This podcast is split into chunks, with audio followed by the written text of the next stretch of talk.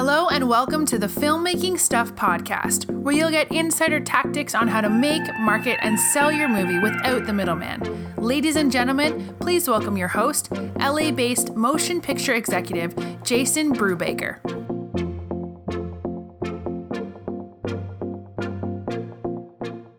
Hey, filmmakers, today's show is sponsored by MoviePlanPro.com. If you type in MoviePlanPro.com, you're going to be redirected over to Tom Malloy's Film Business Plan Template. Tom often refers to his business plan template as a confidential information overview. It's that special leave behind that you'll give with a prospective investor after you have a meeting. So, again, movieplanpro.com, and I hope you enjoyed today's show. Hi, filmmakers. Joining us today is Rory McGregor. Rory became the CEO of Cospective back in 2011 overseeing design and development of the industry renowned video review tools CineSync and Frankie. These software solutions are the backbone of visual effects across television and film. Um, you've probably seen some of the work without knowing it in Game of Thrones, Avengers Endgame, Avatar, Lord of the Rings, and many other iconic shows. Um, in recognition of his impact on post production, uh, Rory actually has received both an engineering Emmy in 2018 and also an Academy Award for Technical Achievement in 2011. Um, Rory, it's great to have you on the show today. Hi, Jason. Thanks for having me. Yeah, so I'd love to know a little bit more about CineSync and what it is and, and how does it work. Okay, uh, so uh, our company, Cospective, uh, basically came out of a visual effects background. Uh, we're based in Adelaide, in South Australia, uh, which is a long way from the, uh, the, the filmmaking hubs of the world.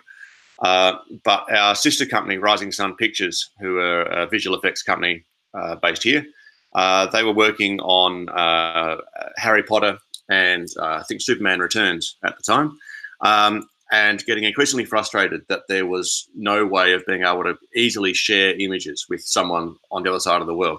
they were working with Americans, they were working with people in the UK, and they were trying to send each other QuickTime movies. Um, and trying to watch them together by literally going one, two, three, play. And then they'd realize they were watching the wrong clip or they were at the wrong time. And there was no way of just saying, look, look at this. We built for them um, pretty much over the course of a weekend initially this tool that allowed them to synchronize those QuickTime movies. So we basically mashed together a QuickTime player and uh, like some chat room code to allow people to be able to control a video on the other side of the world. And it just took off like because they were using that with um, uh, Industrial Light and Magic uh, in the US, it uh, it became something that ILM suddenly started using, and it meant that any studio who's working with with Rising Sun with ILM uh, could see exactly what these people were talking about when they made notes. They could make a note on the screen. You could draw an arrow and say, "This is where I want you to um, do whatever."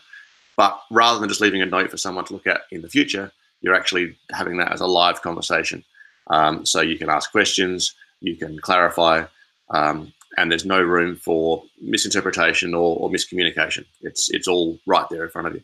So you can be in an edit suite in Australia, communicating with somebody in Los Angeles in real time and collaborating. Exactly right. Yes. Generally, what happens is with CineSync, facilities or uh, producers, uh, directors, whoever, will generate a, a, playlist of, of files that they're reviewing that day.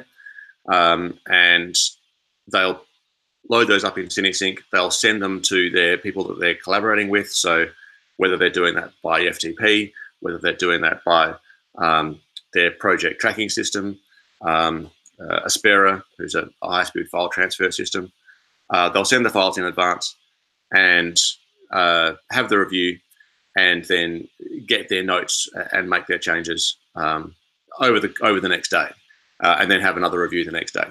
We we do allow the ability to to transfer a file during a review, um, so they can add an extra file in, um, and when that turns up, then you can review that as well. But you're not actually making changes to the to the file; you're just um, making comments on it. Okay, completely understand. And then why do you think it's been so widely adopted throughout the industry? In, in CineSync's case, it's a, it's a couple of reasons. One, um, because it's so secure, uh, because we we essentially don't actually handle the media at all. uh, with CineSync. Um, the the big studios who use it, they completely control the the media itself. Um, it doesn't go through our servers. We don't have access to it. Um, if someone joins a CineSync review, uh, you know, manages to get through the levels of security to actually join a review, there'll still be no, file in that review because they don't have a copy of it themselves. Um, for the studios, it means there's no third-party access. They have complete control. It means that they're still able to have this this full interactivity. So it it enables them to basically be able to uh, avoid uh, sending uh, supervisors around the world to actually sit down with facilities and to review in person. It enables them to have reviews with you know up to a dozen facilities a day uh, anywhere in the world, um, and they can actually time them out based on where they are. Um, it enables studios to be able to access the talent they need anywhere in the world because they now have a way of being able to really effectively uh, review material with them in a way they couldn't before. Um, and it's really reliable. It's simple. It's easy to use. Um, and as soon as someone's used it for five minutes, they're they're an expert. You'd mentioned Frankie. What is Frankie, and how does that work with CineSync? So Frankie is something we built uh, a few years after CineSync, and it basically is a uh, a web-based version of the same tool. So where CineSync is an installed application uh, where the users have to manage their own media, but we don't get involved. Frankie is it simplifies the process. So uh, it's completely web hosted. Um, we do actually manage the media, so it's all hosted in Amazon, uh, and so it's it's a simpler version. You can send someone uh, a link to a Frankie review.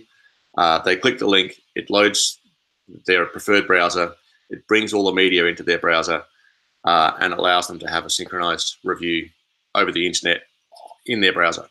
So it doesn't necessarily have the same security um, lockdown that CineSync has, but it is a, a, a literally a one-click way of being able to review media um, with anyone anywhere in the world, and it's the only browser-based system that works across all browsers and all platforms that allows you to have that completely synchronized, interactive um, conversation about video. What's what's the origin story with CineSync? Because you've worked on a lot of famous shows uh, through the years, and I'd love to know how you were able to gain so much traction. Uh, yeah, look, I, I, think it's it's partly because uh, CineSync is one of those tools that is uh, it's built for word of mouth. So yeah. because you're always using it with someone else, um, the, the, the person at the other end is being introduced to CineSync um, as part of that process. So they can join as a guest. CineSync's free to download. It's free to install. If you're joining as a guest, um, you don't have to sign up for anything. You just join with a session key and and you're in. But if you want to host your own reviews, then you need to buy your own account. So, um, like I said, in the early days, it was facilities like Industrial Light and Magic. Um, they were using it well before it even became a uh, a commercial product. I think it was uh, being used on War of the Worlds while it was still in beta and we didn't even realize. Uh, we, I think we read an article uh, with uh, Steven Spielberg talking about it, uh, and and we didn't even know he was on it. So I mean, it was just it was amazing, like how quickly it took off, um, and within a couple of years, it was just one of those standard tools because I think because of its simplicity uh, and because of its ease of use uh, and, and that security aspect as well. Um, so it just that, that, that's what it comes down to. It's it's it's the word of mouth and uh, security, ease of use.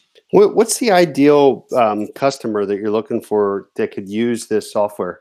Uh, it's basically any filmmaker at any level that is uh, working with uh, collaborators who aren't in the same room as them.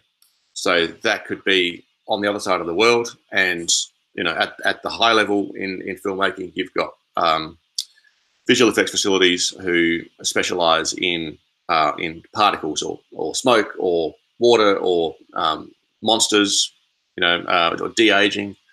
Um, and so studios can access those facilities anywhere in the world. Um, but it's also for people who are working across Los Angeles. So um, just trying to avoid driving across a city. If you're wasting an hour, hour and a half in traffic trying to get to somewhere to talk to them, you could be better spent you could better spend that time in a CineSync session uh, where you're seeing exactly the same thing right in front of you. It's it's just like being in the same room, um, but you can do it from your own office. So it's a way of saving a lot of time, a lot of effort, um, and a lot of expense. If somebody wanted to find out more about um, signing up for an account, where would they go? Uh, so our website is cospective.com. That's uh, C O S P E C T I V E.com. Um, CineSync and Frankie are both on there. Um, there's a free demo for both, um, and you can try them out.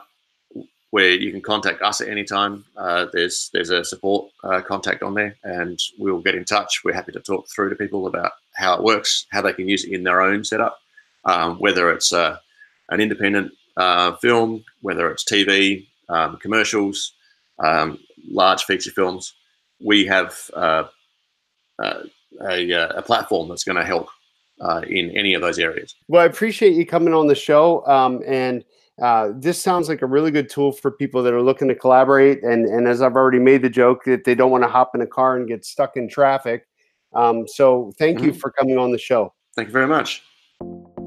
Thank you for listening. This has been another episode of the Filmmaking Stuff podcast with Jason Brubaker. If you like our show and want to get more filmmaking info, make sure you check out filmmakingstuff.com and join us every week for new filmmaking tactics. Until next time, take action and make your movie now.